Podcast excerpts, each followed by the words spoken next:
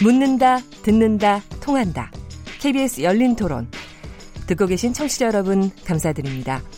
들으면서 답답한 부분은 없으신지요? 궁금한 점 있으시다면 함께 토론에 참여하시죠. 유료 문자 9730을 이용하시면 됩니다. 단문은 50원, 장문은 100원의 정보 이용료가 있습니다. 스마트폰 어플리케이션 KBS 모바일 콩을 통해서도 무료로 참여하실 수 있습니다. KBS 열린 토론은 언제나 열려 있습니다. 듣고 계신 KBS 열린 토론은 매일 밤 0시 5분에 재방송됩니다. 네, KBS 열린 토론. 아, 오늘 대입제도 개편의 방향과 쟁점에 대해서 토론하는 시간입니다. 1부에서 김영란 대입제도 개편 공론화 위원장 인터뷰를 여러분 잘 들으셨을 텐데요. 이제 2부로 넘어가서 2부에서는 이제 각기의 방향과 쟁점에 대해서 조금 더 깊은 토론을 이어가도록 하겠습니다. 이 주제로 함께 토론하실 패널 두 분 모셨습니다. 어, 안선의 중부대 대학원 교육학과 교수님 나오셨습니다. 네, 안녕하십니까? 네, 안녕하세요. 네, 또 한 분은 전대원 실천 교, 교육교사 정책위원님 자리하셨습니다. 네, 반갑습니다. 지금 현재 어, 경기도의 위례 한빛고의 교사님이시고요. 그리고 이 정책위원으로서 여러 활동을 하고 계시다고 합니다.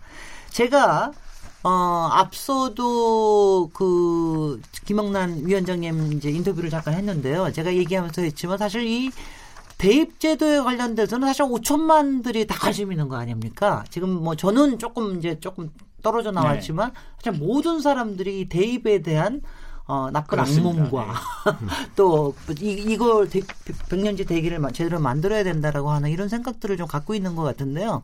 아까 김영란 위원장님께서 이제 지금 왜 공론화위원회가 어떻게 만들어졌는지 그리고 공론화위원회에 어, 제기됐던 저 주제들이 어떤 거였는지 그리고 그에 따라서 어떻게 의제를 네 가지로 설정을 하셨는지 이제 얘기를 하셨는데요. 여기서 저희가 뭐 1번, 2번, 3번, 4번 시나리오가 4개가 만들어졌다고 그러는데 그거에 대해서 토론하는 건 여기서 바람직하지 않을 것 같습니다. 네. 왜냐하면 그거에 대해서는 어, 실제로 시민 참여단 약 500여 시민 참여단께서 여러 가지 수기 과정을 거쳐서 판단을 하실 것 같고요. 그리고 제, 저도 이거 들으면서는 벌써 판단부터 앞서기 시작을 하거든요. 예. 아, 이거 다들 그러실 겁니다. 그래서 예. 오늘 토론이 더욱더 좀 조심스럽기도 하, 하는 것 같은데요. 그래서 여러분들 어, 충분하게 개인의 의견을 피력을 하시면서도 또 우리 지금 공론화위원회에서 진행되고 있는 여러 가지 어, 수기와 또 선택 과정에 또 그러니까 충분하게 좀 배려심을 가져 가져주시길 바랍니다. 두 분 패널께서. 네, 알겠습니다. 네. 네, 잘하겠습니다. 일단 앞에 그 저 김영란 위원장께서 두 분 이제 인터뷰하는 거 잠깐 들으셨죠? 네, 앞에서. 다 들었습니다. 어떻게 보셨습니까? 안선혜 교수님부터. 어, 네. 김영란 위원장님의 고민과 네. 어, 노고가 참 크시다 어, 이런 생각했습니다. 네. 어, 그리고 이제 듣기 전보다 네. 어, 들은 이후에 네. 어, 이 공론화 과정에 대한 이해를 어, 좀더 깊이 있게 어, 시청자들이 할 수 있지 않았을까 네. 어, 이렇게 생각합니다. 어, 사실 이제 그 어, 공론화를 시작하기 전에 에, 민주공화국에서는 정책의 주체가 국민이기 때문에 네. 국민의 요구에 따라서 교육 정책, 대입제도가 결정되고 또 그것을 교육부가 결정했으면 네. 아, 별 문제가 없었죠. 네. 아, 그런데 그걸 못하고 자 국가교육회의에 권한과 책임을 넘겼습니다. 네. 이건 분명히 아쉬운 점이죠. 네. 그런데 아, 일단 국가교육회의에서 공론화가 시작되고 또 공론화라고 하는 것이 자체가 그 전에 어떤 교육자 중심의 어, 교사라든가 네. 아, 대학 교수라든가 교육 단체라든가 일부 집단 중심의 대입 제도가 결정되고 교육 정책이 결정되고 아, 이런 자 기존의 관행 기존의 어, 교육 정책 결정 시스템 네. 이 자체를 음. 국민 중심으로 또 학부모 중심으로 음흠. 전환하는 어, 계기가 될 수 있을 것이기 때문에 어, 앞으로 대입제도 개편 과정에 대한 기대가 네. 어, 상당히 크다 네. 어, 이런 말씀을 드리고 싶습니다. 그러니까 지금 과정이 공급자 위주의 정책 결정보다는 네네. 오히려 이제 수, 수요자들 또 네. 소비자들 네. 입장에서 어떤 미래를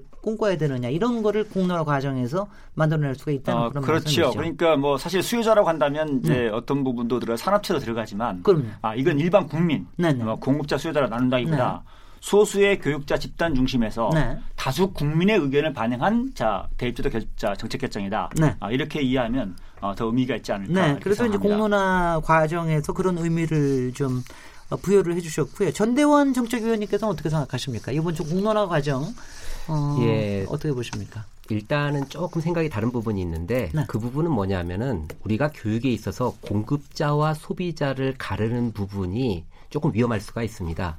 우리가 시장에서 선택을 한다라는 거는 공급자와 소비자가 서로 경쟁 구도가 되어야 되지만 우리가 학교 현장은 서로 대립 구도나 경쟁하는 구도가 아닙니다.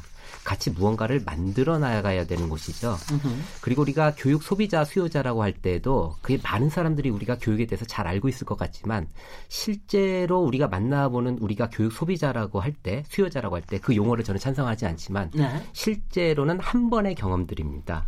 그리고 이런 우리가 나중에 얘기가 나오겠지만 학종이나 수능 그 이야기 나올 때도 많은 4, 50대 분들한테 참 설명이 어려운 게 모두 네. 30년 전 기억.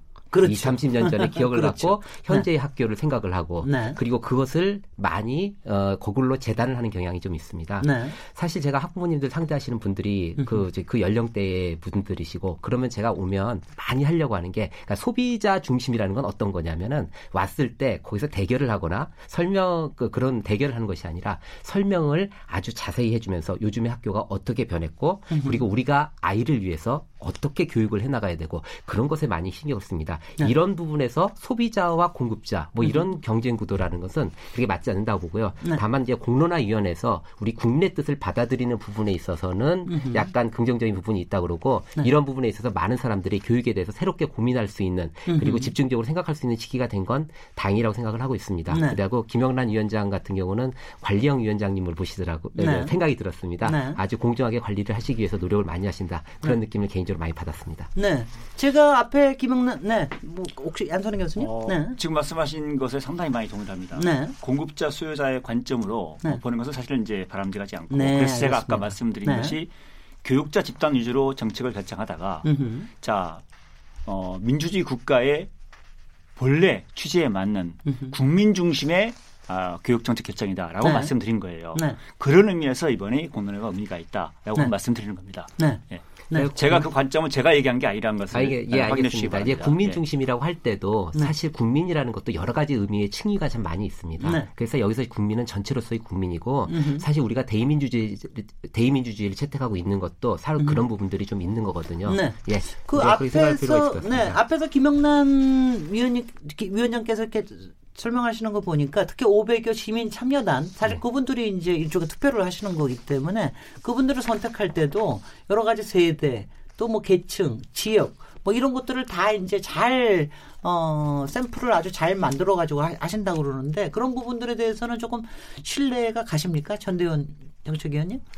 예, 뭐 그 과정이나 네. 그리고 김영란 위원장님의 어떤 그 동안에 네. 그 우리 국민들에게 신뢰를 주신 부분이나 네. 그리고 우리나라 그 교육 저기 그 이런 공론화 과정을 거치는 어떤 어, 시스템이나 이런 부분에서는 전 신뢰를 하고 있습니다. 다만 예.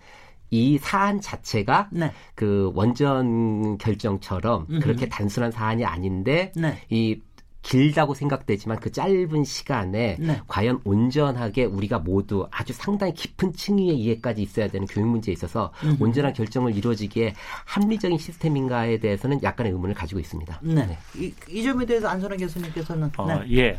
어, 저는 합리성이라고 하는 것도 사, 실 상대적이라고 생각하거든요. 네. 어, 기존의 대입제도를 비롯한 교육정책 결정이 어, 소수 집단, 네. 어, 사실 전문가라고 하는 어, 교육자 집단 위주로 이루어졌단 말이에요. 네. 어, 교사 단체라든가 아니면 어, 자 교수 단체라든가 네. 아니 교수가 전문가라는 직감을 가지고 있으니까 네.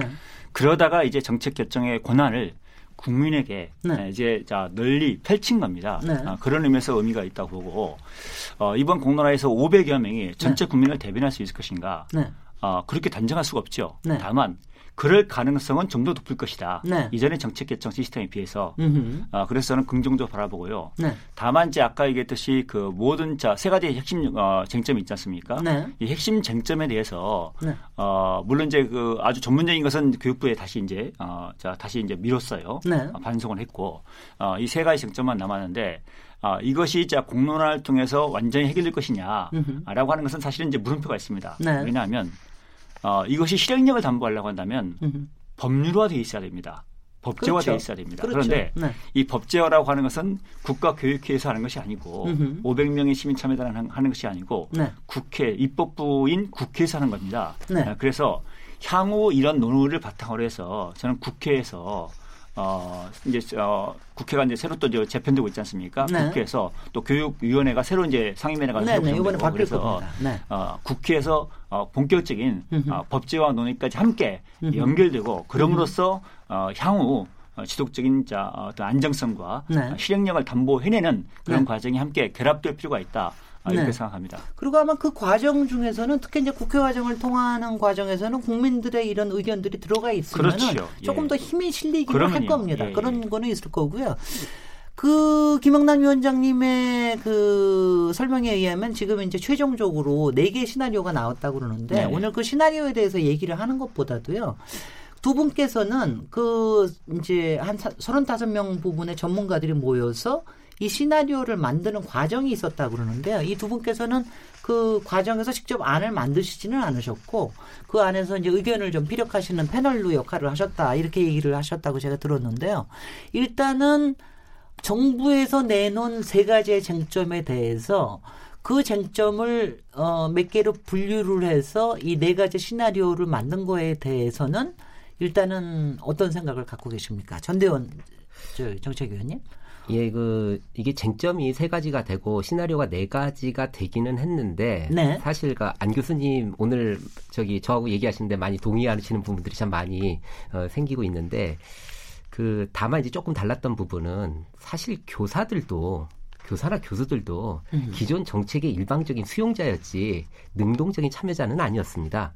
사실 그런 자, 자체가 없었거든요. 예, 네. 우리가 교육의 주체였지 교육 음. 행정의 주체는 아니었습니다. 네네. 네. 아마 이런 사항들은 국민들이 모두 이해를 하고 계실 겁니다. 사실 지금까지 온 과정 자체도 저도 현직 교사로서 20년 가까이 일하고 있지만은 음, 교육 행정에 있어서 거의 수용자 위치에서 있었지 한 번도 능동적인 참여자의 위치에 있었던 적은 없습니다. 아, 이런 것들이 이제 쟁점이 돼서 처음으로 이제 교사 의견들을 물어보는 절차도 어, 국민들하고 입장이 지금 똑같은 순간입니다. 아, 어, 왜냐하면 네. 제가 지금 어, 실전교육 교사 모임 정책위원으로서 이게 이 자리에 오게 되기도 했지만은 음흠. 사실 그동안 뭐 정책에 있어서 그렇게 피드백을 확실히 줄 수 있는 평교사들의 통로가 있었냐 하면은 전혀 그렇지는 않았습니다. 네. 실제로 그러니까 네. 우리나라가 많이 민주화되면서 이런 흐름들도 존재한 거지 네. 그렇지는 않았다는 점 우리가 네. 조금 생각할 필요. 필요가 있고요. 네. 그리고 이 네 가지 안이 나왔는데 자세한 얘기는 뭐 김영란 위원장이 해주셨고 그 쟁점들도 얘기를 해주셨는데 그 부분을 이렇게 자세히 보면은 각 이해관계 당사자들의 의견들이 집약되었다라는 것도 좀 보이기도 합니다. 네. 음, 뭐 어떤 대학교 측의 입장도 보이고, 네. 그다음 시민운동 단체들의 입장도 보이고, 네. 그 다음에 어떤 뭐 학부모 그쪽 그 단체들의 모임도 보이고, 그다음 학부모도 전체 학부모라기보다는 뭐 특정 어떤 이해관계가 있는 학부모님들의 모임들에서도 좀 많이 어, 푸시가 들어간 것도 보이고 학원계는 없습니까? 아 당연히 학원계도 있죠. 학원계도 있습니다. 네네. 네. 뭐 이런 곳에서 교사들의 목소리가 과연 컸는지는 음흠. 사실 1항부터 4항까지 볼 때 사실 제 입장이 다 이렇게 명확하게 일치하는 것도 아니고 네. 그러니까 1항부터 4항이라는 것들은 어떻게 보면 그러니까 국민들에게 그리고 비전문가 일 수도 있지만 어떤 관심이 많은 사람들에게 조금의 선택지를 좀 좁혀주는 의미에서 어, 의미가 있을 수는 있겠다 네. 싶지만 우리가 모든 교육의 쟁점을 그렇게 사지선다형, 이지선다형으로 우리가 살아가기에는 이 사회가 참 복잡하다는 것 그런 부분이 저는 유감스럽게 생각을 하고 있습니다. 네. 네. 안소영 교수님께서는 어떻게 생각하세요? 어, 거의 비슷한데요. 네. 어, 이게 저, 단계가 좀 잘못되었습니다. 어, 지금 공론화를 요청해서 이제 그 위원회가 구성되고 그 다음에 사실은 약 2개월 내로 결정까지 요구를 한 거죠. 이게 말이 안 되는 과정입니다. 아니 근데 왜 그렇게 짧, 짧은 시간만 아, 줬어요? 왜 그러냐면 네. 저는 저 교육부의 일종의 직무유기가 있었다고 보는데 작년도에 7, 8월 달에 네. 어, 수능 절대평가 네. 어, 개편 논의가 있었고 그게 유예가 되지 않았습니까? 그렇습니다. 워낙 반발이 커서 네. 네. 유예가 된데 그 이후로 8개월 동안을 네. 계속해서 토론만, 토론을만 하고 네. 어, 마지막으로 국가교육회의에 이송안을 보내면서 음흠. 정책 대안을 몇 가지를 형성해서 보낸 것이 아니라 네. 쟁점만 정리해서 보낸 거예요. 네. 어떻게 그 행정부 교육 정책의 책임을 맡고 있는 교육부가 어떻게 이럴 수가 있습니까? 음. 그러니까 자 국가교육회의는 그 정점에 대한 안을 자 중심으로 해서 어, 정책 대안을 음. 시나리오 형태로 자 축소해서 네. 압축해서 네 가지로 압축해서 자 그 압축한 다음에 또 공론을 한 겁니다. 네. 압축하기 전에 공론을 하고 압축한 다음에 또 공론을 하고 그 다음에 시민 참여 참여단 구성해서 또자 공론을 하고 최종 공론을 하고. 네. 그렇기 때문에 이 과정이 졸속으로 처리됐다는 네. 비난이 분명히 있을 수가 있습니다. 네. 어, 그래서 저는 그 원천적인 책임이 사실 교육부가 어, 있다. 교육부에 그동안 있다. 시간을 너무 유예시켰다. 그렇죠. 그러니까 시간을 음. 너무 허송세월 한 거죠. 그리고 네. 그러다 보니까 어, 또 어떤 혼선이 나타나고 있냐면 최근 며칠 전에 수능 과목구조 개편안이 나왔습니다. 네. 2022학년도 수능 음. 과목구조 개편안이 나왔는데 이것이 사실은 어, 이 대입제도의 방향에 대한 결정이 이루어지고 난 다음에 거기에 맞춰서 수능 과목구조 개편도 연동돼야 맞습니다. 예를 들면 어, 수능자 전형이 정시 수능 전형이 확대되어야 한다고 한다면 네. 수능 시스템을 보다 정교화시켜야 됩니다. 그렇겠죠. 보다 올바른 전형 제도가 될 수 있게. 만약에 수능을 좀 약화시키고. 수능 절대평가로 하고 수능을 약화시키자 이런 방향이 정해진다고 한다면 자 거기에 맞춰서 수능 제도가 만들어졌어야 돼요. 2022학년 수능도. 그러니까 국가교육, 국가교육회의의 대입지도 개편 방향이 먼저 결정되고 으흠. 거기에 맞춰서 수능 구조 개편이라든가 으흠. 후속 구체적인 조치가 따라야 될 텐데 으흠. 이거 전부 다 8월 말까지 자 발표해야 되는 법적 시한이 있거든요. 네. 그러다 보니까 이게 병행되고 있는 거예요. 네, 네. 그러면 거기에 불일치하는 게 발생할 거 아닙니까? 그래서 어, 그런데 지금 이미 이렇게 되어버린 상황에 어, 교육부만 비난해서 무슨 의미가 있습니까? 글쎄요. 그래서 이제는 수습을 해야 될 단계입니다. 네. 그래서 어, 정책을 결정하는 자 어, 기본적 입장에서 본다면 교육부도 있고 입법부도 국회도 있을 테니까 네. 자이 국가교육회의의 정책 결정 과정 그다음에 음. 결론 음. 이것을 잘 보고 이 의미와 방향을 크게 훼손하지 않는 범위 내에서 음. 어, 수능 과목구 개편이라든가 그다음에 어, 법제화 네. 이런 논의가 이어져야 되지 않을까 네. 어, 이렇게 생각합니다. 네, 아 이거 참 쉽지 않은 쉽지 않은 문제일 것 같은데요. 예. 그래도 하여튼간에 이 짧은 기간 동안에 해야죠. 여러 시작했으니까 네, 네, 해야죠. 대안이 대안이 제시돼 있고 또 시민들께서 굉장히 지혜로운 판단을 하시고 예. 그리고 예. 제가 듣기에도 이번에 500여 시민 참여단이 할 때 그냥 4개의 안을 그냥 그냥 투표만 하는 거는 좀 아니라고 들었습니다. 왜냐하면 제가 아까 김영남 위원장님께도 제가 어, 의문을 드렸는데 사실 네 개를 가지고 이 투표를 하면은 뭐뭐 뭐 하나로 쏠리지 않는 경우에는 사이사이가 굉장히 차이가 얼마 안 날 것도 같은데 그런 경우는 어떻게 하느냐 하고 제가 질문을 드렸는데 어떻게 이 경우에는 어떤 식으로 어, 뭐 이런 그, 그런 그런 문제점을 좀 어떻게 좀 상쇄할 방법이 있, 을까요 어떨까요? 예.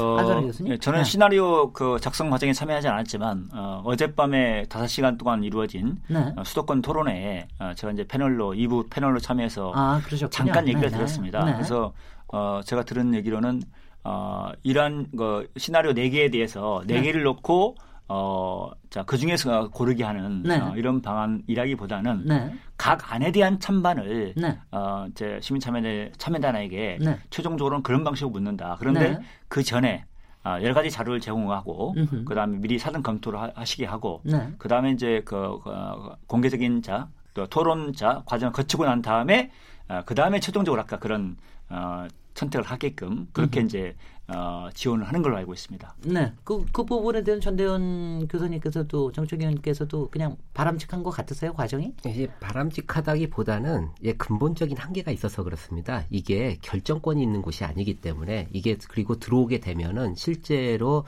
그 전형에 대한 자율성은 대학들이 가지고 있는데 이 부분에 대해서도 사실은 공론화에서 어떻게 할 수 있는 방법이 없기 때문에 이게 넘어오게 되면 아주 우리가 심도 깊게 우리가 생각을 좀 해보아야 될 부분들이 있고 네. 아까도 말씀드렸듯이 아무리 500인위원회가 아무리 열심히 듣는다 하더라도 그 음. 그 부분에 대해서 이게 정책화하게 되면은 여러 가지 또 복잡한 변수들이 많이 생길 수밖에 없고 또 입법화 과정에서도 생길 수밖에 없습니다. 그런 부분들이 아마 그 김영란 위원장님의 고민 속에서 녹아 있는 것 같고 각 안에 그런 거죠. 그러니까 이 사, 이사네 가지 안을 사지선다식으로 우리가 생각을 하면 네. 어, 이 안은 필패라고 생각을 합니다. 그렇죠. 그러니까 그렇게 네. 생각을 하지 말고 음흠. 이것을 국민들이 의견을 모아가는 과정에서 우리나라 그 대의민주주의 시스템 속에 서 이것이 녹아져가는 과정으로서 어쨌든 시작이 우리가 찬성했을 수도 있고 반대했을 수도 있지만 이미 시작된 우리의 과정 속에서 음. 시스템 속에서 우리 대의민주주의 속에서 잘 녹아가는 과정으로 만들어가는 지혜가 우리에게 네. 필요하다고 저는 생각을 합니다. 네. 네. 근데 하여튼 참 어렵긴 어렵겠어요. 그리고 지금 벌써 걱정이 됩니다. 이 공론화위원회에서 정하는 것 이상으로 그 이후에 의회 과정에서도 이게 만만치 않을 거라는 그런 뭐 생각이 듭니다. 그래서 이제 여기까지 그런 과정에 대해서는 이 정도까지 좀 얘기를 하고 혹시요. 뭐 저 시민 참여단을 500명을 선출하는 방식이나 이런 부분에 혹시 문제 제기할 거라든가 공론화 위원회 운영 자체에 대해서 문제 제기하실 거는 혹시 있으신가요? 어, 운영 자체는 뭐 네. 알아서 잘 하실 거라고 봅니다. 전 네. 대한민국 정부를 믿습니다. 우리 김영란 예. 위원장님의 균형 감각과 판단력과 그리고 오소리티를 다 믿으십니까? 예, 그 위원장 선정은 탁월했던 것 같아요. 네, 그러니까 어, 상당히 많은 그 국민의 비난을 네. 어, 위원장의 인선으로 네. 김영란 위원장 인선으로 어, 잠재울 수 있고 또 신뢰가 가게 하는 어, 그런 측면이 있었기 때문에 지금은 우려보다는 기대가 어, 더 큽니다. 네, 전대원 실천위원도 정책위원님도 동의하시죠? 예, 뭐 과정이나 형식보다는 네. 어, 이제는 뭐 이제 다치 올랐으니까 네. 이제는 뭐 결과를 이제 최선을 다해서 만들어내는 것이 더 중요하다고 봅니다. 아 근데 저도 개인적으로 가장 네. 생각 들었으니까 저도 아 이걸 왜 공론화위원회에다 이걸 왜 붙이지 이런 생각을 하고 있다가 그러다 김영란 위원장이 딱 인선이 발표가 되니까 아, 뭔가 기대감이 좀 생기기 시작했습니다. 그러니까 예. 이제 확실히 이제 국민적인 신뢰를 받으시는 분이 교육의 백년지 대계를 생각하는 이런 수장의 역할을 해주시는 게 상당히 지금 뭐 단기적이지만 상당히 바람직하지 않은가 이런 생각이 들고요. 근본적 한계는 분명히 있다는 걸 서두에 말씀드린 거 다시 한번 강조하고 있습니다. 근본적 예. 네. 예. 근본적인 예. 한계는 분명히 예. 그리고 뭐 사실 그 부분에 대해서는 어, 사실은 지금 어떻게 보면은요, 교육부총리라고 정권을 가지고 있겠습니까? 아니면 뭐 국회 저 교육위원회라고 다 갖고 있겠습니까? 국가교육위원회라고 다 갖고 있겠습니까? 이게 참 쉽지 않은 과정을 저희가 가보지 않은 길을 지금 걸어가는 과정이 아닌가 하는 생각이 듭니다. 자, 이제 여기서부터는요. 어, 쟁점이 되는 게 어떤 게 있느냐라고 하는 거를 이제 우리 국민들하고 같이 생각을 해본다는 입장에서 생각을 한번 해보도록 하겠습니다. 그래서 시나리오 4개 자체에 대해서 얘기를 하기보다는 원래 정교육부에서 어, 여기 위원회에 이 부분에 대해서 좀 깊이 생각을 해, 해달라라고 하는 게 이제 세 가지가 있다고 합니다. 어, 하나는 어, 수능과 수능 위주의 전형과 학생부 위주 전형. 그러니까 이거에 균형을 어떻게 맞추느냐. 사실은 이제 수시와 정시의 균형을 어떻게 맞추느냐. 이게 이제 한 가지가 있고요. 두 번째는 수능 평가를 절대 평가로 할 거냐, 상대 평가로 할 거냐. 이게 있고요. 그다음에 세 번째는 수시를 할 때 수능 최저 학력 기준을 적용할 거냐, 적용하지 않을 거냐. 이 부분에 대한 세 가지 쟁점이 있다고 그러는데 일단 첫 번째부터 얘기하겠습니다. 수시와 정시의 비율 문제가 그러니까 왜 이렇게 문제가 되는 겁니까? 그것부터 저 전대원 정책 위원님부터 왜 이렇게 문제? 일단 국민들이 이해할 수 있게 해주십시오. 저희가 아 우리 시민 참여단이라고 생각을 하고요. 아 이게 간단히 설명하면 그렇습니다. 네. 그, 그 정시 비율이 과거보다 낮아져서 그렇습니다. 그렇죠. 어, 많이, 낮아졌습니다. 한 네. 20%까지 지금 낮아지고 있는데 네. 그 전국 평균으로 20%까지 낮아졌는데 그거에 대해서 국민들이 좀 이해가 조금 어려워하는 측면들이 좀 하나 있고요. 네. 예, 예. 그래서 왜냐하면 과거에는 다 학력고사로 줄 세워서 시험을 봤으니까 네. 어, 그런 부분들 때문에 이제 논란이 좀 벌어지는 게 있고, 근데 이제 그 학종 비율이 좀 높아지는 게 설명적 관점에서 이제 어, 말씀을 드리자면 그 상위 11개 대학이라고 하는 그러니까 사립학교 상위 10개 대학에다가 그 우리가 국립대학 그 상위 대학 한 군데에서 향후 11개 대학이라는 곳에 그 학생부 종합 전형의 비율이 좀 늘어났습니다. 많이 늘어나고 그다음에 인서울이나 수도권 우리 보통 선호하는 어떤 지역 순위의 대학들 내에서 그리고 지방의 국립대에서 학생부 종합 전형 비율이 좀 늘어났습니다. 네. 그런데 여기서 약간 그 소외됐다는 느낌을 가지는 층들이 이거에 대해서 본격적인 문제 제기를 해왔던 것이 어 작금의 어떤 과정들 속에서 크게 좀 작용한 게 아닌가 그렇게 생각을 하고 있습니다. 네, 근데 그 변화에 대해서 소외를 느낀다는 건 무슨 무슨 이유인가요? 그냥 어. 솔직하게 얘기하시죠. 우리 국민들 다 알고 있으니까는요. 어, 사실 이제 그 지난번 수능 재태평가 추진을 했다가 유예가 되지 않았습니까? 네. 어, 그 가장 중요한 이유가 어, 수능 정시 전형 만약에 수능을 재태평가하면 수능 정시 전형이 정시 수능 전형이 지금까지 축소돼 왔는데 더 네. 축소될 것이다. 네. 그리고 또 하나가 학생부 종합 전형이 대폭 확대될 것이다. 네. 라고 하는 두 가지 우려가 연계되면서 폭발을 해버린 거죠. 아, 왜냐하면 네네. 학생부 종합 전형에 대한 부정적 인식이 네. 부정적 여론이 많이 있었거든요. 네. 바로 이제 어제 오늘 그 뉴스에서도 어 지금 그 고등학교 시험에서 어, 고등학생이 그 가서 카메라 뭐 폰으로 어, 폰으로 사진을 찍어가지고 부정이 있었고 어, 또 일부 학교에서는 또 교사가 시험 문제를 핵심을 찍어주고 네. 어, 그래서 재시험을 보게 하고 이런 문제가 계속해서 터, 터져 나오고 있거든요. 게다가 가장 중요한 게 어, 이게 어, 학교 어느 학교를 다니느냐 따라서 평가가 달라져요. 그렇죠. 기록이 달라지고 평가가 달라지고 그다음에 어느 선생님을 만나느냐에 따라서 그 선생님의 기록이 달라집니다. 네. 그다음에 어 부모가 사회, 경제적 지원을 어떻게 해주냐에 따라서 어, 학생부가 달라지고 자 비교과 기록이 달라지고 자소서가 달라지고 심지어 소논문까지 네. 이게 달라지는 경우가 발생하고 있지 않습니까? 네. 그러니까 학생의 자신의 노력과 능력, 학업 성취에 따라서 대학 입학이 결정되는 것이 아니라 네. 자 학교와 그다음에 교사와 그다음에 부모에 따라서 영향을 받게 되는 네. 어, 그래서 불공정하다. 네. 아, 그래서 오히려 자 고교 서열화를 자 촉진하고 그 다음에 불평등을 더 촉발시킨다. 네. 이런 이제 비난이 증가되어 온 것이고요. 그 다음에 이제 교사의 주관적 기록이지 않습니까? 네. 그걸 이제 어, 대학에서 입학사정관이나 교수가 어, 주관적으로 또 해석을 해요. 그런데 그 해석이 따라서 다를 수밖에 없습니다. 그리고 그 평가 해석하는데 그 평가 기준이 제대로 구체적으로 공개가 되지 않아요. 그러니까 합격 불합격 기준을 알 수가 없는 거지요. 그래서 깜깜이 전형이다. 어, 이런 비난이 아, 계속 확대되고 온 거지요. 그다음에 이제 여러 가지 네. 부정이 있고 그러다 네. 보니까 이 학생부 종합 전형에 대한 불만 아, 이것이 함께 터져 나오게 된 겁니다. 네. 그래서 그럴 바에 그걸 줄이고 어, 수능 정시 아, 정시 수능 전형을 확대하라. 라는 요구로 음. 이게 집중된 것이요. 네. 그러니까 이제 학생부에 대한 근본적인 이제 불신이 이제 커지는 거죠. 그러니까 그렇죠. 그러니까 불공정, 공정한 것도 잘 못 믿겠고 예. 그리고 지원을 어떻게 해주느냐에 따라서 굉장히 달라질 수 있고 예. 객관적이 객관적이 아니라 주관적인 판단이 네. 굉장히 많이 작용을 하기 때문에 아, 그리고 예측이 굉장히 불가능하다. 예측, 예측 불가능하다는 게 이제 굉장히 네. 저도 클 것 같습니다. 그러니까 내가 어디에 들어가 있는지 잘 모르니까. 그리고 말이죠. 이제 정보를 가진 학부모와 정보를 가지 못한 그렇습니다. 학부모 이게 참 편차가 발생할 수 있고 불안하니까 네. 자꾸만 이제 컨설팅까지 하는 거예요. 네. 어, 돈이 그래서 그것 네. 때문에 사실은 이제 학원이나 또 예. 입시 정보에 관련된 게 이제 굉장히 좀 많아질 수도 있고 이런 부작용이 있는가 하면 그런가 하면은 수능에 대해서도 아니 뭐 수능도 마찬가지 아닙니까? 그렇게 지금 앞에 있는 조건을 갖추고 있다면 지원 많이 받고 학원 많이 다니고 뭐 그러면 거기서도 그런 사람들이 수능 더 잘 보는 거 아닌가요? 예, 맞는 말씀이기도 전, 하고요. 네네. 전대 그 아까 이제 소외라는 말씀을 제가 네. 서두를 꺼내서 길게는 말씀 안 드렸는데 네. 이 소외하니까 되게 네. 소외계층이 소외됐다고 생각하기 쉬운데 네. 실은 이 학생부 종합전형이 늘어나면서 소외된 게 네. 소외계층이 아닙니다. 네.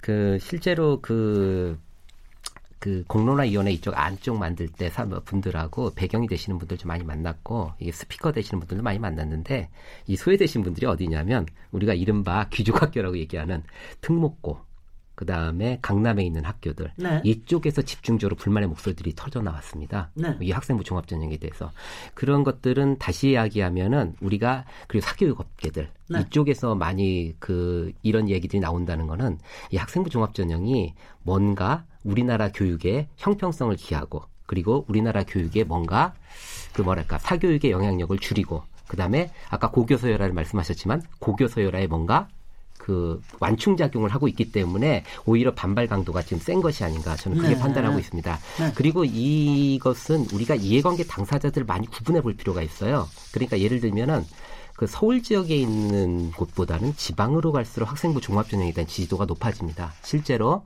새롭게 당선된 지역 교육감님들은 음, 수능 정시 전형 확대에 대해서 상당히 부정적이신 경향이 되게 많습니다. 네. 그런 의견들도 되게 많이 나오고 우리가 지역적으로 가만히 보면은 서울 안에서도 지역적으로 되게 소외된 지역들이나 이런 데서도 상당히 본격적인 목소리를 내는 것들이 좀 감지되고 있는 건데 이런 것들 보면은 아 이런 논리들이 확산되게 된 배경이 어디에 있는가 우리가 살펴볼 수도 있고요. 네. 그다음에 이제 수능 같은 경우도 우리가 그 이것의 대안이 수능일 경우에 문제가 되는 겁니다. 사실 학생부 종합전형의 대안이 수능 전형이 아니면 또 우리가 또 고민해 볼 필요가 있는데 이 수능이 운에 상당히 맡기는 시험입니다. 저번에 토론할 때도 제가 말씀을 드렸었는데 이게 오지선다면 네. 그 오지선다면 우리가 생각을 해보세요. 찍으면 몇 프로가 맞아야 될 것 같으세요? 몰라요. 아니 오지선다니까 네. 저기 풀 퍼센테이지는 100명이 본다고 했을 때다 네. 찍으면 다 찍으면 20% 20%가 있죠. 근데 20%가 안 되는 문제들이 출제가 되고 있어요. 네. 이 얘기는 다시 얘기하면 뭐냐면 공부한 학생들이 못 푼다는 얘기고 음흠. 공부한 학생들이 오답을 정답으로 생각한다는 겁니다. 음. 그러니까 이게 역진 현상이 벌어집니다. 실은 이게 상당히 전문적인 문제인데 이게 일반인들은 잘 모르셔서 좀 답답할 때가 있는데 모든 그 시험 문제는 이게 상대평가로 우리가 되기 때문에 정규 분포 곡선을 그린다는 전제하에서 이게 시험 문제에 출제하고 있는데 이 대한민국의 특수한 현상이 벌어지고 있습니다. 학생들의 오지선다 적중률이 그러니까 뭐랄까 민감도 적응도가 무지 높아지고 있습니다. 그러면서 학생들의 점수 인플레가 심해지고 있고 네. 그런 와중에도 점수 시험 문제에 대한 시비는 가, 아주 강력해지고 있습니다. 네. 그러니까 예를 들면 어떤 문제까지 있었냐면은 그, 그니까 수능에서는 특정 지역에서 벌어진 현상을 갖다가 좀 일반적인 명사로 바꿔서 치환하는 경향이 있습니다. 왜 그러냐면 특정 지역을 얘기되면 어떤 변수가 작용할지 모르는데 그렇죠. 근데 지구과학 문제에서 특정 지역을 거론하는 오류를 범했어요. 그러니까 네. 그 자체는 사실은 오류가 아닌데 한국에서는 좀 문제가 됐던 거예요. 음흠. 그때 특정 지역에서 어떤 현상이 벌어졌는데 이것을 일반적인 이론에서 설명하라라고 알아서 답을 골랐는데 그 아, 아마추어 천문학자들이 눈에 불을 켜고 찾아낸 겁니다. 네.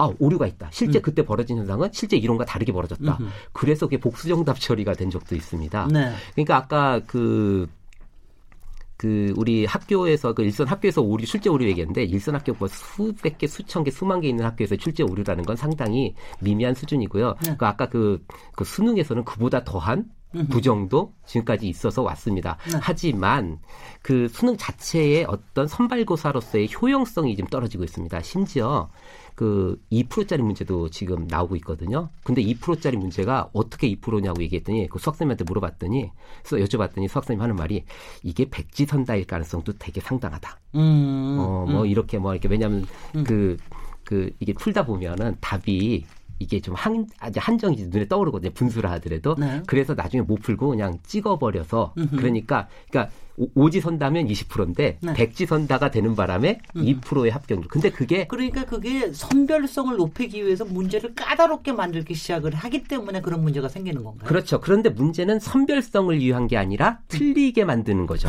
아, 그러니까 이게 네. 선별성이 네. 타당도를 갖춘 선별성이면 문제가 아, 없는데 사악하다고 사악하게 들립니다. 그렇죠. 되게 사, 저도 이제 출제 경험을 해봤지만은 네.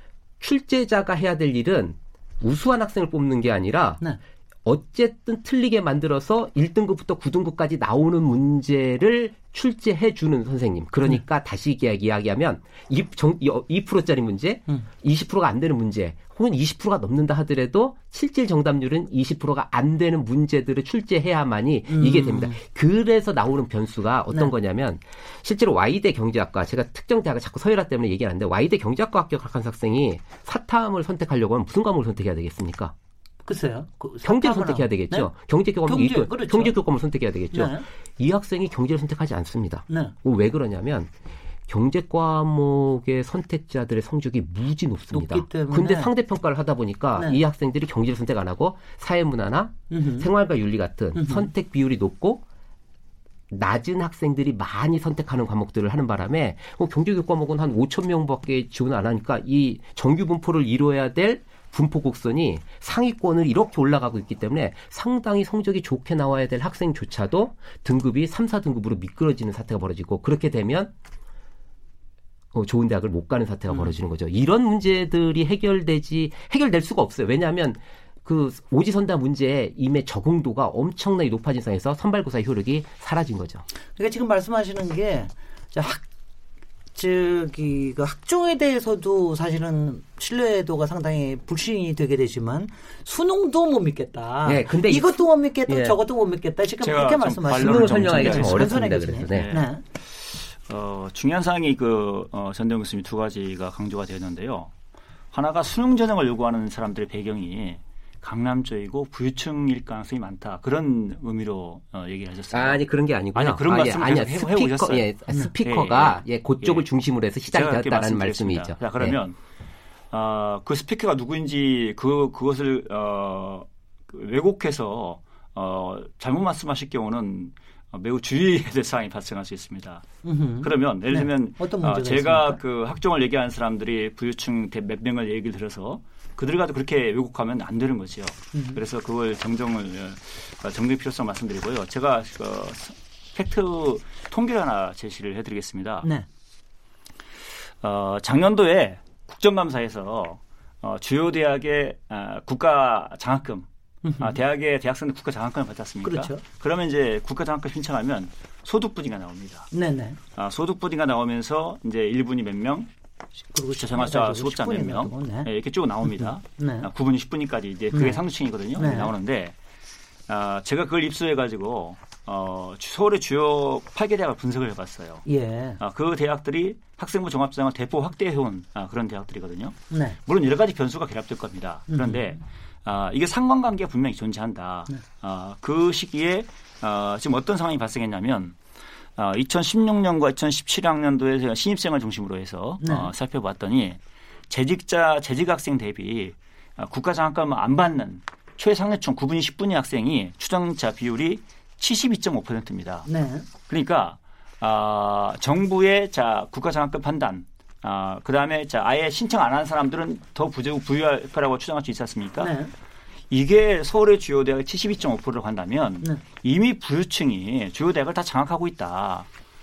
아, 대학 선발 효과가 네. 오히려 수능을 줄이면서 네. 이런 현상이 이제 확 이제 또 학종을 증가시키면서 물론 명확하게 인과관계다라고 하는 것은 이게 면밀한 조사가 필요하니까 네. 단정 지을 수 없어요. 네. 그런데 자 학종이 확대된 입학 사상관제와 학종이 확대된 지금 상황에서 부유층이 이렇게 증가했다라고 네. 한다면 심각한 우려가 있는 거죠. 또 하나가 학생부 종합전형이라고 하는 것이 두 가지가 있습니다. 하나는 사회적 약자를 위한 고른교 입학 전형으로서의 학생부 종합전형이 있어요. 그 다음에 일반 학생부 종합전형이 있습니다.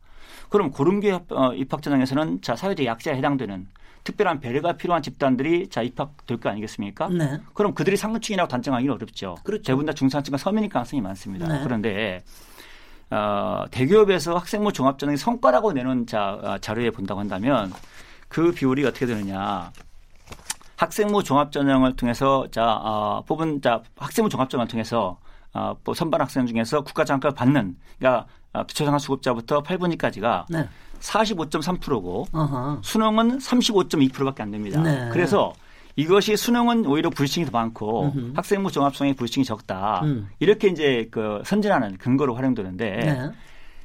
어, 또 다른 그, 어, 대기업의 자료를 본다고 한다면 고른교 입학 전형으로 자 어, 고른교 입학 전형의 비율이 전체 약 11%입니다. 네. 그런데 자, 이 고른교 입학 전형은 대부분 다 학생부 종합전형으로 선발하거든요. 네. 그런데 학생부 종합전형으로 뽑힌 학생 수, 학생 수를 어, 전체 학생 수에 비교해 보니까 10.06%밖에 안 나와요. 네. 그러니까 고른교 입학 전형으로서의 학종에서는 이들을 뽑았다고 한다면 일반 학종에서는 어, 아예 그 저소득층을 막론하고 중산층도 거의 안 뽑았다는 얘기예요. 일반 학종에서는 사실상 상류층이 네. 되었다. 그러니까 수능이나 심지어 논술 실기 전형보다 더 심각한 아, 부의 불평등을 요구시키는 네. 아, 그런 결과를 가져왔을 거라고 충분히 어, 논리적 추론을 해볼 수 있는 거죠. 네. 그래서 어, 실제로 자 또 어떤 부분이 있냐고 한다면 학교 밖의 청소년 어, 그 다음에 제가 고등학교 졸업한 청, 어, 그 다음에 성인이 있을 수 있지 않습니까? 엔, 뭐 재수생이나 N수생도 있을 수 있고요. 어, 이들은 작생부 종합장에서 불리함을 감수할 수밖에 없습니다. 네. 어, 저 같은 경우는 검정고 출신인데 네. 지금 검정고 출신은 학생부 중심 전형에서 불리기 상당히 있거든요. 그래서 어, 이것이 자 부유층 중심의 아, 자 오히려 수, 아, 대입제도 요구다라고 생각하시면 큰 오산이고요. 네. 오히려 그 부유층은 학생부 종합전으로 간다고 한다면 부모가 나서서 자 각종 서류나 자 증빙 자료를 만들어줄 수도 있는 그런 부분이 있습니다. 네. 그렇기 때문에 부유층이 자기 자녀의 능력 그 이상으로 이상의 학교에 가게 하는데 가장 기대가 큰게 네. 학생부 종합전형이다. 근데 아무리 부유층 자녀라 하더라도 수능은 자기가 노력해서 학업 성취를 만들어 놓지 않으면 음흠. 수능 점수가 나올 수가 없거든요. 네. 그래서 공정하다고 얘기하는 겁니다. 상대적으로. 네. 자, 제가 이걸 가지고요. 뭐 끝없이 얘기할 수 있을 것 같습니다. 그리고 저도 이거 얘기하면은요 주변에 어떤 어떤 얘기가 있었다. 그러니까 뭔가 이렇게, 이렇게 보면은요 아무래도 학생부라고 하는 거는 조금 더 긴 시간 동안에 투입을 해야 되는 거기 때문에 아무래도 긴 시간 동안 부모의 지원이 있으면 조금 더 확률은 조금 높아질 가능성은 좀 있겠지요. 아니요. 그것도 예. 오해십니다. 네. 그것도 오해신 게 네. 실제로 우리가 그 아까 통계를 얘기하시니까 저 통계를 좀 얘기하는데 서울 지역 자치구별 일반고 수능 고득점자 비율 같은 거 이렇게 보면요. 네. 이거는 거의 그 아파트 값에 비례합니다. 그냥 거의 일치하게 나옵니다. 순서가. 네. 이게 그 수능이 우리가 그 수능에서 그 아까 그 고난도 문제들 있다고 얘기하지 않습니까? 네. 이런 문제들에 대한 적응도가 어릴 때부터 그 사교육이나 이런 데서 상당히 트레이닝을 하게 됩니다. 네. 그러면 학교에서 해주면 될거 아니냐라고 생각을 하지만 이게 학교에 안 계신 분들이 모르는 현장 교사의 고민이 있습니다. 네. 그 왜냐하면 2% 정답률짜리 문제를 맞추기 위해서 수업을 한다고 해봅시다. 그럼 학교가 교실이 어떻게 될까요? 음. 어떻게 될 것 같으세요? 음. 제가 좀 반론을 전개하겠습니다. 아니, 아니, 제, 네, 조금, 조금 싸우셔도 됩니다. 예, 조금만 싸우고 근데 뜨겁게 싸우시고 짧게 싸우시죠. 짧게 짧게 얘기하시고 해야지. 아니, 아까 길게 얘기하셔서 저도 어느 정도는 이제 얘기 시간을 좀 확보를 해야 될 것 같아서. 네, 전대원 예. 정책 위원님. 그 2%짜리 문제를 위해서 수업을 오래 진행할 수가 없습니다. 왜냐하면 2%짜리 문제를 가지고 오래 지속, 지속을 하게 되면은 그 문제를 풀지 못하는 98%가 소외를 받게 됩니다. 네. 그런데 문제는 2%짜리 문제를 사실 2%에 맞춘 학생들도 알고 풀었는지 좀 의심되는 상황에서는 거의 모든 학생들이 알 수, 어, 저기 수업을 따라가기 어려운 수업을 진행해야 된다는 문제가 발생을 하죠. 그러니까 우리가 이제 교육을 생각하지 않는 때, 오직 선발만을 생각했을 때, 그냥 뭐 그냥 주사위 굴리기 일지언정 그렇게 수업을 하자고 얘기하신다면은 우리가 그렇게 진행할 수도 있지만 그것이 수업 교, 교육 현장에서 파행을 불러오기 때문에 우리가 안 된다는 말씀입니다. 그리고 당장 제가 이번 학기에 경제를 가르치고 있는데 경제를 가르치고 경제를 너무 좋아하는 학생이 경제학과 진학하고 싶은 학생에게 저한테 상담을 온단 말입니다. 네. 상담을 와가지고 선생님 저 경제를 선택해서 사탐을 보고 진학을 하고 싶습니다라고 얘기하는데 제가 뭐라고 답을 해야 됩니까? 와이대 경제학과를 간 학생조차도 생활과 윤리와 사회문화를 선택해서 와이대 경제학과를 진학하는 와중에 음흠. 그 정규 분포가 이루어질 수 있다는 보장이 없는 과목에다가 제가 밀어넣을 수가 없으니 제가 뭐라고 얘기해야 되냐면 어 경제는 시험 보면서 공부하지 말고 음흠. 들어가서 가서 네가 가서 책 읽고 음흠. 공부하고 일단은 들어가고 봐야 되니 다른 과목을 선택하자 이런 현상들이 비일비재하게 벌어지는 그런 사태가 지금 우리 우리 교육에서 벌어지길 원하지 않기 때문에 학생부 종합전형에 대한 얘기를 하는 것이고요. 그 다음에 이제 자꾸 이 교사나 이 교육 전문가들에 대한 불신을 자꾸 높이고 있는데요. 그런 불신 풍조를 자꾸 높이게 되면 우리는 어떤 것도 믿을 수 없는 상황이 벌어집니다. 네. 대한민국은 그 지난 몇십 년 동안 교육에 대한 발전을 되게 많이 이룩해 왔습니다. 우리가 안 되면 미국도 안 됩니다. 네. 미국은 우리보다 훨씬 교육 격차가 더 심합니다. 으흠. 그 우리가 미국에서 하는데 왜 우리는 교사가 쓴 것을 못 믿느냐.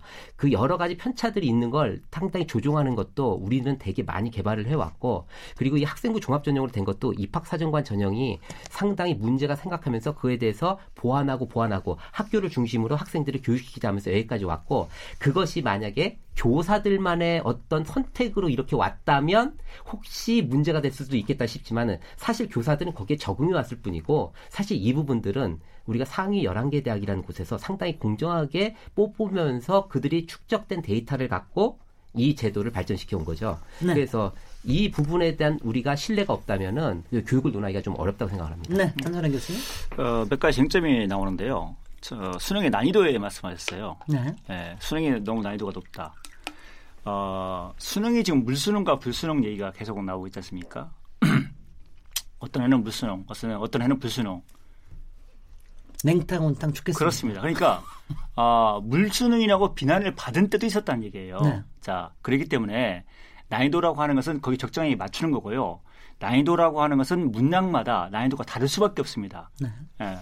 자, 달라야 자 사, 실 이제 그 정규 부포 곡선이 나오거든요. 그 다음에 또 하나가 아, 아까 난이도 문제 말씀하셨는데 그 난이도가 그 수능의 점수의 과목별 평균하고 자 그 고등학교 고등학교의 과목별 평균하고 비교해 본다고 한다면 고등학교의 과목별 평균이 자 더 낮은 그런 학교가 상당히 더 많아요. 네. 아, 제가 볼 때는 더 훨씬 더 많을 겁니다. 제가 네. 듣기 이게 단지 제가 제가 들었기 때문에 제가 이렇게만 말씀드리는데 왜 그러냐면 어, 수능은 지금 상대평가 표준 점수 제거든요. 네. 네 그냥 등급은 이제 어, 참고로 제공하는 겁니다. 네. 근데 더 철저하게 등급을 나누어야 되는 게 내신이거든요. 그러니까 내신 문제 난이도가 대폭 증가했습니다. 아까 2%도 못 맞추는 문제. 네. 그건 내신 문제도 그런 양상이 나타나고 있어요. 그렇기 때문에 그 문제는 내신에서부터 먼저 해결될 문제다. 네. 이런 어, 말씀을 드리고요. 그 다음에 어느 교육 전문가나 어느 이제 학부모, 학생이나 학부모 다 알고 있는 사실이 수능의 문제 수준, 수준과 그 다음에 내신의 문제 수준을 비교해 본다고 한다면 차이가 무지 큽니다. 네. 그러니까 아직도 내신 문제는 지식 중심의 문제가 많고요. 수능은 그래도 사고력 중심 문제가 많이 있다라고 음. 하는 점이고 그래서 오히려 자 오히려 내신 문제가 더 저급한 문제다 네. 아, 이런 이제 비난이 오히려 지식 중심의 문제다 이런 이제 비판이 제기되는 아, 이런 상황이고요. 아, 그다음에 아파트 가격과 자 수능 점수대가 비례한다. 이거 상당히 그 어, 무서운 발언인데요. 어, 그러면서 특정 지역과의 차별성 지금 그, 그거를 오히려 강조하시는 그런 영향을 오히려 끼칠 수가 있습니다. 그런데 헌법에는요 어떤 부분이 있냐면 저는 하나만 삽니다. 네. 헌법에는 어떤 부분이 있냐고 한다면 어, 지역이라든가 자 부모의 사회 경제적 주의라든가 이런 것에 의해서 학생이 차별을 받으면 됩니까 안 됩니까? 안 되죠. 안 네. 됩니다. 네. 다시 말하면 자내 자 아, 부모가 사회 경제가 어려워요. 오히려 어려운 계층은 적극적 차별 정책 같은 것을 지원해 줄 수가 있습니다. 네. 아, 그러나 자 부자라고 자 부모가 부자라고 해서 오히려 피해를 받으면 안 되거든요. 네. 역차를 받으면 안 되거든요. 음 그런데 어, 수능이라고 하는 것은 자 아무리 부모가 좋아 부자라고 하더라도 자기 자신이 노력해서 성취를 만들어내지 않으면 점수가 안 나와요. 네. 대학을 합격할 수가 없어요. 근데 음. 학종이라고 하는 것은요. 부모가 정말 강남에 산다라고 할 경우에 훨씬 더 유리한 조건을 만들 수가 있어요. 음. 그렇기 때문에 오히려 학종이라고 하는 것은 자 부모의 지원에 따라서 오히려 학생의 능력 이상의 네. 혜택을 그러니까 특혜를 줄 수 있는 시스템이 될 수가 있다. 그래서 저는 네.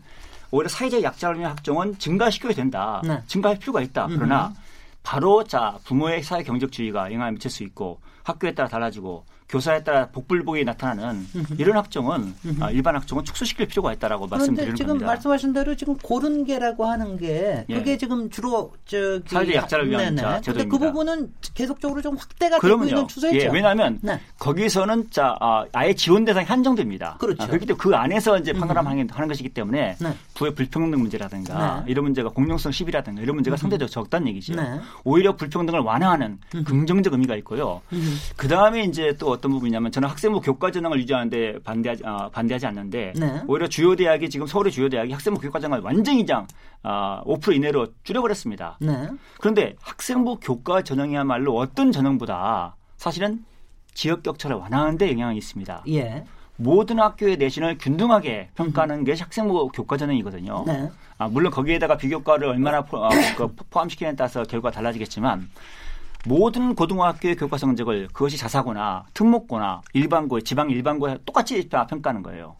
그렇기 때문에 지역 균형을 위한 효과가 가장 높은 학생부 교과 전형입니다. 네. 그래서 네. 저는 학생부 종합 전형은 사회적 약자를 위한 적극적 차별 정책으로 가, 능하면 자, 한정을 네. 하고 네. 그, 그렇게는 확대시켜도 괜찮지 않고 네. 자 학생부 전형은 학생부 교과 등 전형을 중심으로 하자라고 네. 말씀드리는 겁니다. 그러니까 이제 이 부분에 대해서는 그래서 어, 수시와 정시의 이 비율을 지금 이제 대학 자율로 맡길 것이냐. 근데 대학 자율로 맡기니까 약 20%까지 자꾸 축소가 되니까 예, 예. 어느 정도 공공에서 최저선을 어느 만큼은 제시를 하느냐. 예, 예. 이거가 이슈가 되는 거죠. 그래서 그렇죠? 지금 자 네, 네. 쟁점이 나오고 안건이 나온 겁니다. 네, 네. 그래서 이제 그 부분에 예. 대해서 지금 이제 쟁점이 되는 거 같은 게 맞죠? 예, 네. 이게 제가 말씀을 드리는데 네. 그러니까 고득점자 비율이 네. 지역별로 네. 아파트 순서로 나온다고 말씀하는데 이게 지금 통계로 좀 나와 있는데 네. 그러기 때문에 수능이 뭐랄까 객관적 평가가 안 된다는 말씀을 드리는 겁니다. 음. 그러니까 객관적 평가로 어느 특정 기에 공부를 잘하고 특정 기에 공부를 못한다는 얘기를 하는 게 아니라 이것이 무언가 그 수능이라는 시스템 자체가 음흠. 우리가 공교육이나 교육을 살릴 수 있는 어떤 그런 식의 어떤 선발 시스템으로서 효력을 다했다는 걸 지금 말씀드리고 있는 겁니다. 네. 그다음 두 번째로 사실 제가 교수가 아니고 교사이기 때문에 좀 네. 그다음에 상위 11개 대학 교수가 아니기 때문에 좀 정확히 말씀을 드릴 수가 있는데 그렇다면 상위 11개 대학에서는 훨씬 성적이 좋을 수도 있고 그다음에 학생들이 좀 나을 수도 있는데 그런 학생들을 학생부 종합정에서 자른다. 네. 탈락을 시킨다. 글쎄요. 이게 합리적으로 가능한 얘기일까요? 으흠. 대학에서는 어떻게 해서든 인재를 모으려고 하고 있을 겁니다. 예. 단순하게 예를 들면은 그 아버지가 직업이 좀 좋아서 그게 뭐 대학에 큰 영향을 미치지는 못합니다. 네. 뭐 엄청나게 높은 정말로 네. 그러니까 뭐 정책을 좌지우지, 좌지우지할 수 있을 정도의 아들이 뽑혀 뽑힌다고 한다면야 그거에 대해서 혹시 아주 극, 극소득 값으로 가능할지 몰라도 단순히 아버지의 직업이 좋은 사람 뽑으려고 할까요? 대학 교수의 입장에서 이 학생이 여기에 와서 공부를 잘하고 열심히 하고 그러려고 하는 학생을 뽑을까요? 음. 그건 사실 답이 뻔한 문제입니다. 실제로 그 서, 울 지역에 있는 대학 교수님들이나 그리고 또 그보다 조금 낮은 지역에 지방 국립대 교수님들하고 얘기를 해보면은 학생부 종합전형에 대한 선호도가 있는 게 이유가 있습니다. 그리고 최고 높은 대학이라고 하는 그 S대 같은 경우에서도 과마다 이 입장이 좀 다릅니다. 다를 거예요. 그렇죠. 왜냐하면 네.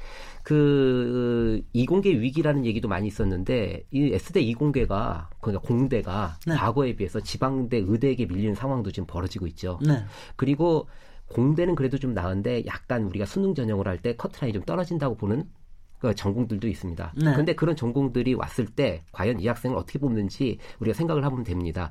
단순히 성적이 우수할 것 같은 학생을 뽑을 수도 있지만 성적이 우수하면서 성실하면서 거기에 또 다른 변수가 들어갑니다. 네. 거기에는 뭐냐면 이 전공을 해서 이 학생이 서울대의 적을 목표로 하는 것이 아니라 그러니까 서울대 적을 두고자 목표를 와서 이 학교에 적을 둔 다음에 다른 복수 전공을 하거나 다른 전공을 하려는 학생이 아니라 정말로 이 학문을 연구하고 싶고 그런 학생들을 뽑으려고 한다고 합니다. 네. 그러기 위해서 그 정성적인 그런 평가를 한다고 한답니다. 과연 이게 불공정한 것인가? 음흠. 그리고 우리가 과연 S대를 못 가고 그 S대 갈 학생이 그런 학생 때문에 떨어져서 Y대나 K대를 가거나 그 밑에 대학을 간다라는 것이 우리가 과연 어, 이 대한민국의 교육을 위해서 그게 엄청나게 큰 일이 벌어질 정도로 우리가 분노해야 될 일인가? 우린 그런 고민을 해볼, 해볼 필요가 있다고 생각합니다. 예, 여기까지 저기 안선희 교수님, 우리 벌써 이제 20분밖에 안 남았거든요. 네. 그래서 요 첫 번째 쟁점에 대해서는 여기까지 일단은 끝내고요. 이제 국민들이 조금 더 판단하시도록 하고 아, 다, 다음 거, 그러니까 수능 평가 방법에 대해서 작년에 이제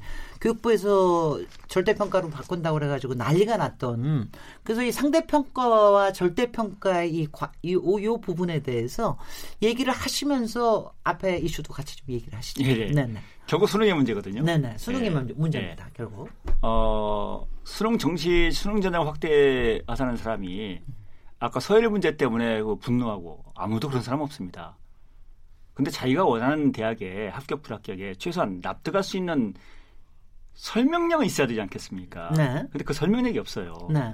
그 다음에 어, 아까 수능 절대평가 얘기 나왔지 않습니까? 그러면 이제 핵심 이제 쟁점 들어갔는데 수능을 절대평가로 만들어 버리면요. 네. 변별력이 사라집니다. 그렇죠. 예. 예를 들면 네. 수능 과목이 아, 다섯 개 정도 된다고 칩시다. 네. 어, 지금 이제 나온 게 아니나 이번에 수능 개편안 나온 게 뭐 국영수에다가 한국사는 뭐 기본 자격으로 치니까 그거 빼더라도 수, 국영수에다가 뭐 사탐 한 과목, 과탐 한 과목, 한 과목 이런 식으로 한다고 그래요. 저는 그게 마음에 안 드는데 그러면 이제 다섯 개 과목 한다고 한다면 만약에 이제 지금 그 나오는 안대로 등급을 군, 어, 준다고 한다면 9등급이라고 하겠, 어, 해본다고 한다면 네.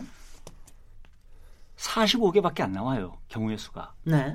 그러면 어, 수능을 그 보는 이제 지원하는 학생 수가 60만 정도가 되는데 네. 어, 일부를 뭐 자, 나중에 식시에 응시하는 학생을 빼더라도 어, 만여 명 정도가 한 등급에 존재한다는 얘기예요. 그런데 어, 서울의 주요 대학에 반 명이 안 됩니다.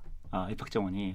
그러면 변별력이 없어져 버립니다. 네. 그러면 결국 변별을 하기 위해서 대학은 어떻게 할 것이냐. 네. 수능 전형을 대폭 줄여버리든가 뭐, 네. 아니면 어, 대신 자 논술이나 면접을 동원할 겁니다. 그렇겠죠. 자 그런데 여기서 문제는 면접을 한 논술로 변별할 수는 있어요. 네. 그런데 그게 올바르냐는 겁니다. 예를 들면 어, 면접이나 논, 면접을 가지고 논술이랑 또다시 문제가 되니까 면접을 네. 칩시다. 면접을 가지고 한다면 실제 수능 점수는 거의 동, 자, 같은 제, 그 등급이다라고 할 경우에 수능은 참고 자료가 되고 왜 음. 같은 비슷한 저 지원자들이 지원할 거 아닙니까? 네. 같은 수능 애들이. 음. 그럼 결정적인 변수가 뭐가 되냐? 면접이 돼버리고 마는 거예요. 그렇겠죠. 그러니까 결과적으로 어, 면접 후 보완적 전형 요소인데 아, 수능 절대평가가 된다면 자 수능이 무력화돼 버리고 음. 사실상 면접이 결정적 전형 요소가 돼버립니다. 네. 그러면 사실상 학생 선발에 대한 모든 권한을 음흠. 대학 교수가 장악하게 되는 네. 아, 이런 결과가 발생하는 거예요. 음, 그래서 그 점에서 예 네, 그래서 또 다른 문제가 발생할 수 있다. 음흠. 그래서 중요한 것은 수능 절대평가로 가는 자 그 상황이 발생한다면 음흠. 수능 전형은 무력화되면서 자 변별력이 사라지게 되고 또 절대평가 등급으로 하면은요. 네. 가능하면 한 과목이라도 더 많이 반영을 해야만 변별이 조금 더 되지 않습니까? 네. 그러면 전공 계열에 맞는 진로에 맞는 그런 수능 교과목에 차별적 반영이 안 돼요. 네. 예를 들면 의대를 가려고 한다면 음흠. 자 생물학 화학이 화학과 생물이 필요한데 네. 그걸 반영 이게 안 돼요. 음흠. 그렇기 때문에 그냥 자 종합적으로 해서 총점으로 해서 네. 어자 전체의 등급을 자 어, 계산하는 이런 방식밖에 안 됩니다. 그러니까 네. 절대평가로 하는 자 즉시 어 이제 총점제가 나오게 되고 총자 그걸로 등급을 판단 판단하게 되고 어, 진로별 전형이 아예 무너져 버리고 그러니까 음. 수능은 계속 멍청한 수능이 되는 거죠. 계속 비난받는 수능이 되어버리는 거죠. 그러니까 네. 결국은 자, 네. 뭘 하나 죽이는 방법은 그걸 멍청하게 만드는 거예요. 네. 아, 아주 그냥 그 더러운 자, 전능 요 만들어 버리면 오늘 아주 여러 표현이 나옵니다. 예, 오히려 그런 다른 대안적 전능 요소의 정당성이 올라가는 거죠. 네. 그래서 어, 이 수능 절대평가는 사실상 수능 무력화 방안이다라고 음. 말씀드리는 겁니다. 저 전대원 저 정책 위원님도 같은 생각 가지고 계십니까? 이 아, 수능에 조금 관점이 좀 다른데요. 네. 이제 저는 이제 교육을 하는 입장에서의 관점이 조금 어, 보고 있습니다. 그 네. 변별도를 자꾸 강, 선별을 강조하는 거는 음흠. 교육의 입장은 좀 아닙니다. 음흠. 그 그리고 우리가 이런 시험으로 이렇게 사람을 뽑을 때에 어떤 보편적인 기준이라는 게 좀 있다고 봅니다. 제가 여기 KBS에도 와 있는데 KBS에서도 아마 사람을 뽑을 때 아마 1등부터 꼴등까지 그 점수를 사람을 세운 다음에 커트라인을 자르지는 않는 걸로 알고 있습니다. 그렇게 못하죠. 예, 그렇게 네. 못하죠. 네. 예. 그렇게 못하는 걸. 요새는 많은 조합에서 그래요. 네, 많은 조합에서 그렇죠. 직장에선 그렇습니다. 네. 대학은 왜 그렇게 해야 되느냐라는 문제가 네. 제기되는 거죠. 사, 아. 보편적으로 우리가 사람을 뽑는 방식이라는 게 있습니다. 네.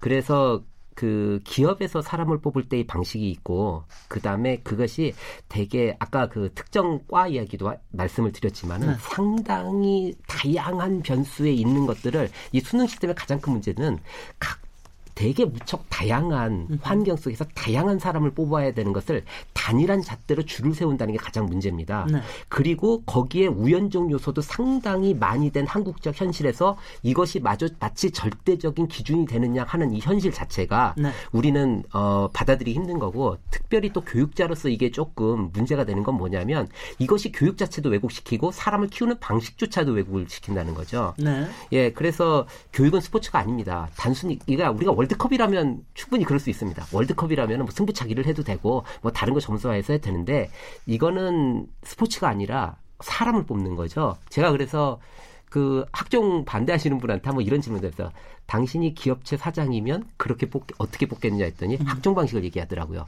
학종 방식의 보편성이라는 게 분명히 존재합니다. 네. 우리가 이것을 고려한다면 우리가 여러 가지 마타도우식으로 학종에 대해서 얘기를 하지만 분명히 그 부분에 있어서 어떤 보편성을 우리는 찾아낼 수 있고 그것이 해외 선진국, 교육 선진국에서 하는 방식이라는 걸 생각했을 때 우리가 못할 이유가 없다고 생각합니다. 제가 네. 한, 가지만 확실하게 좀 이해를 하기 위해서요. 네. 근데 제가 가끔가다 절대평가하고 상대, 상대평가를 막 헷갈리는데요. 그러니까 절대평가를 한다라는 건 등급을 안 나누겠다는 얘기죠. 아예 절대평가가 등급을 나누는 겁니다. 정, 절대평가가 예, 성취 기준에 근거한 기준점... 성취 기준에 근거한 등급을 네. 나누는 게 절대평가고요. 그렇죠. 상대평가는 네. 점수제로 할 수도 있고 등급제로 할 수 있는데 네. 상대평가는 자 비교하는 점수입니다. 비교하는 점수라는 게 쉽습니다. 아 그렇죠. 네. 그러니까 예를 네. 들면은 이 학생이 고등학교에서 배워야 될 영어를 모두 익혔다면 음흠. 이 학생은 A 등급이 나와야 되는데 네. 예를 들면 A 등급이 나와야 되는데 1등급이 나와야 되는데 이 학생이 그렇다 하더라도 이 학생보다 더 시험을 잘 본 학생이 있으면 얘는 1등급이 안 나오고 2등급이 나와야 되는 게 상대 평가입니다. 근데 아하, 거기에서 그렇군요. 문제가 네. 영어 수능 영어를 보면은 우리가 많이 했는데 음. 외국 저기 미국 본토, 영국 본토 사람한테 이걸 보여주고 풀라고 했더니 음흠. 대졸자가 황당해하더라라는 시험 문제를 틀리더라는 그런 상황이 벌어지는 게 바로 상대평가의 네. 문제예요. 제가 좀 발언을 네, 제가 제 네. 의문과 더불어서 네. 아니 하여튼간에 저, 저 자신이 자, 다시 그 시절로 돌아간다고 하더라도 저를 갖다가 처음부터 끝까지 쫙 일렬로 세우는데 너 몇째라고 하는 건 참 싫습니다. 아 제가 그, 그 말씀드린다고요. 네. 예, 예. 안전해 교수님. 네. 어, 네. 일단 그 수능 가지고 한 줄을 세운다. 네. 모집 단위별 모집 단위별로 평가를 하는 겁니다. 네. 한 줄 세워서 하는 게 아니라요. 예. 자, 각 대학의 모집 단위별로 자기가 지원할 학과가 있지 않습니까? 네. 그게 어떻게 한 줄 세우기입니까? 음, 그 다음에 음, 또 하나가 분류를 해 놓는다. 예. 네. 어, 현재 절대 평가를 해버리면 음. 한줄 세기가 될 수밖에 없습니다. 모집 그렇죠. 단위에서도 점수로, 왜 그러냐면 아, 왜 그러냐면 절대 평가하면 변별이 안 되니까 여러 개 과목을 짬뽕을 해야 됩니다. 네. 종합적 서열을 만들어야 되는 거예요. 네. 그런데 아, 오히려 자 상태 평가를 해서 변별력 확보하고 그 다음에 수능 과목을 여러 개 과목을 선택할 수 있게 하고 음흠. 그리고 그 선택 과목과 그 다음에 자기가 전공 자, 선, 자 진로가 있었을 거 아닙니까? 네. 그 진로와 맞물려서 진로에 맞는 선택 과목을 반영한다면 그건 수능 전형을 가지고도 얼마든지 여러 줄 세우기가 가능한 겁니다. 네. 그런데 그걸 지금 못하게 만들어 놓고 있어요. 음. 아까 말한 수능이라고 하는 제도를 갖다가 정말 엉터리 같은 어, EBS 연계시켜서 자 수능의 고급 사고를 측정 능력을 떨어뜨린다, 떨어뜨린다든가 이렇게 수능 자체를 약화시키거나 엉터리 수능을 만들어 놓고 그걸 갖다 비난하고 있는 겁니다. 네. 그러니까 제가 아까 말씀드린 것 같이 먼저 자 정시 수능 전형이 더 필요하다 부분적으로 지금 19.9%밖에 안 됩니다. 네. 아, 그러면 여기에 대한 판단을 먼저 한다면 축소시켜야 된다고 판단이 된다고 한다면 자, 저트평 가도 괜찮아요. 네. 어, 그러나 수능 정시장이 좀 더 확대돼야 한다. 라고 한다면 당연히 자 수능은 뭐로 가야 맞습니까? 상대평가로 가고 그다음에 수능을 됩니다. 통해서도 오히려 음흠. 타당한 선발, 음흠. 타당한 선발이 전공에 맞는 타당한 선발이 가능하게끔 수능 제도를 개편을 수능 제도를 만들어줘야 되는 겁니다. 아, 그런 부분이 하나 있고요. 그다음에 아까 이제 상대평가 문제가 있다고 했어요. 예, 그런데 예, 예. 가장 노골적이고 가장 철저한 상대평가가 지금 현재 내신 상대평가입니다.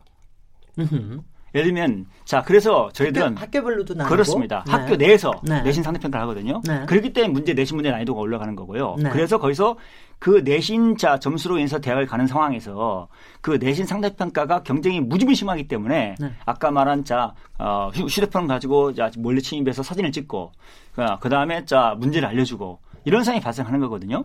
그다음 네. 기록을 또 바꾸고 어 1년에 18만 건의 수능자 아, 학생부 기록 정정이 발생하고 있습니다. 예, 예.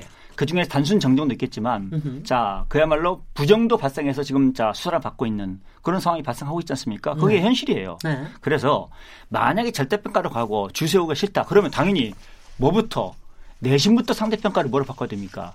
절대평가를 바꿔야 됩니다. 으흠. 그리고 지금 현재 내신, 자, 어, 내신 같은 경우는 3년 내내 그 경쟁을 해야 돼요. 네. 어, 학생부 교과전형이나 학생부 종합전형이. 네. 그렇기 때문에 지금 자 그 경쟁의 강도가 훨씬 셉니다. 수능보다. 네. 그래서 어, 그, 자, 그런 면에서 일단 자, 어, 아까 학생부 종합전형이 전면화가 될 수 있는 네. 또 학생부 전형이 전면화가 될수 있는 수능 저태평가는 반대하는 것이고요.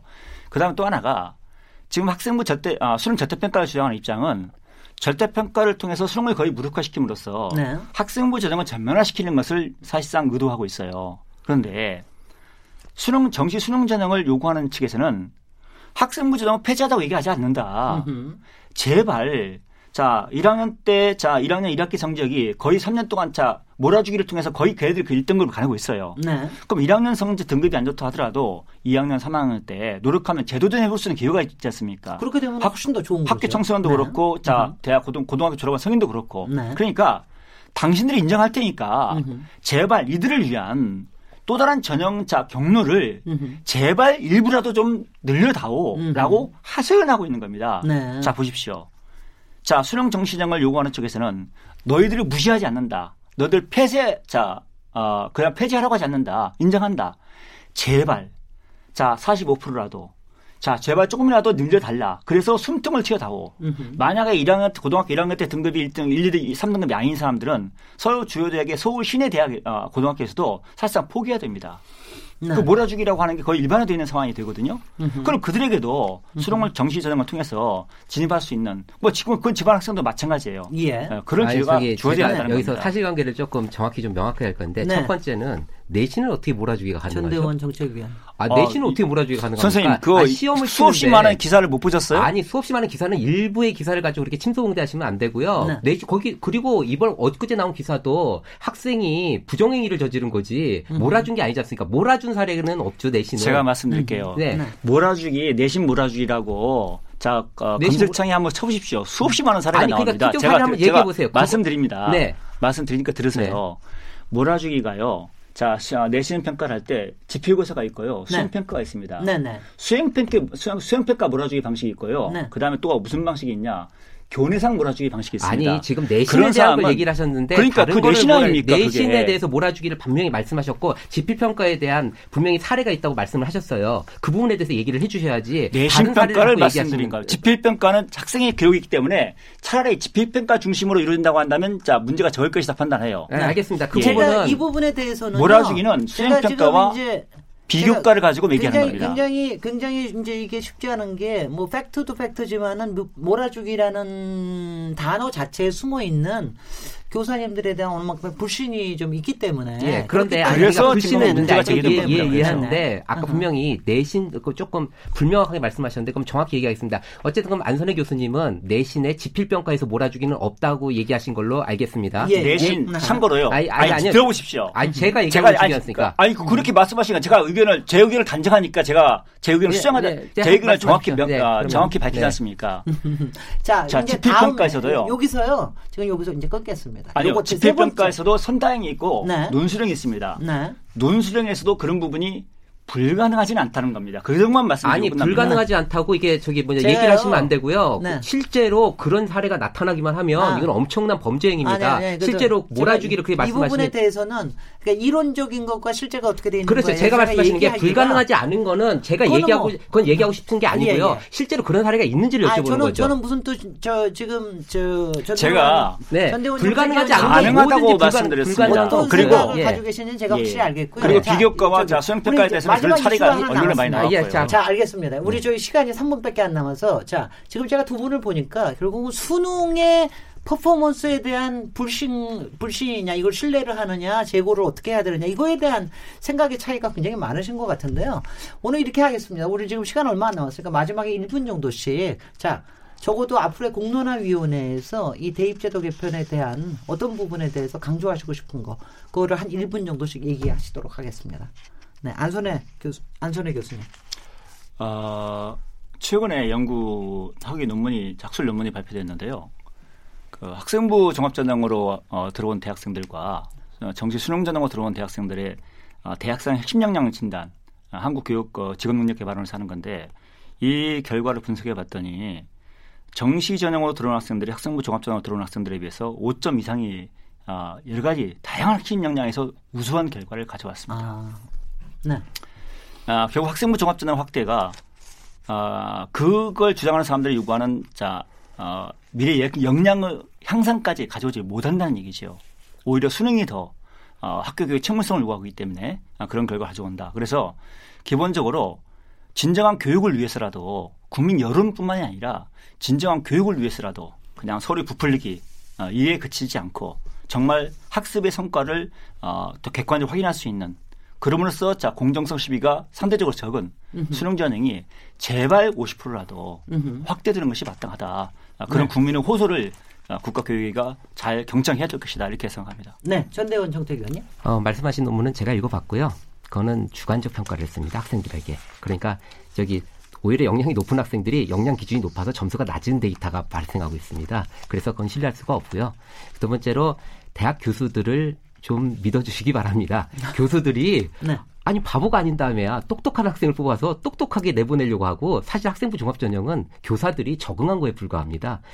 대학에서 알아서 얼마나 좋은 학생을 뽑으려고 얼마나 요즘 경쟁이 심해야 돼. 이런 경쟁이 심화된 시대에 대학교에서 단순히 뭐 금수저를 위해서 뭐 어떤 특정 지역을 위해서 이렇게 뽑아갈 것이다. 이런 논리를 그 학종 비판론자들이 많이 하는데 그거는 전혀 근거가 없습니다. 대학 교수들이 그렇게 할 이유가 어떤 유인이 전혀 없다는 거죠. 우리가 사회적으로 그 이해관계를 잘 살펴본다면 이것의 답은 명확하다고 생각합니다. 예, 알겠습니다. 없어도 지금 여기서 토론을 더할 수가 없고요. 이제 끝날 시간입니다. 네.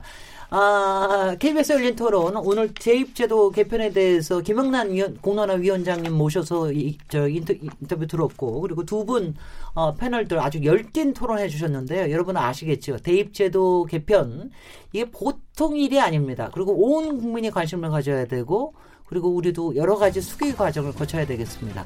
오늘 두 분 패널 감사 감사드리고요. 저는 내일 7시 20분에 다시 찾아오겠습니다. 감사합니다. 예, 고맙습니다. 감사합니다.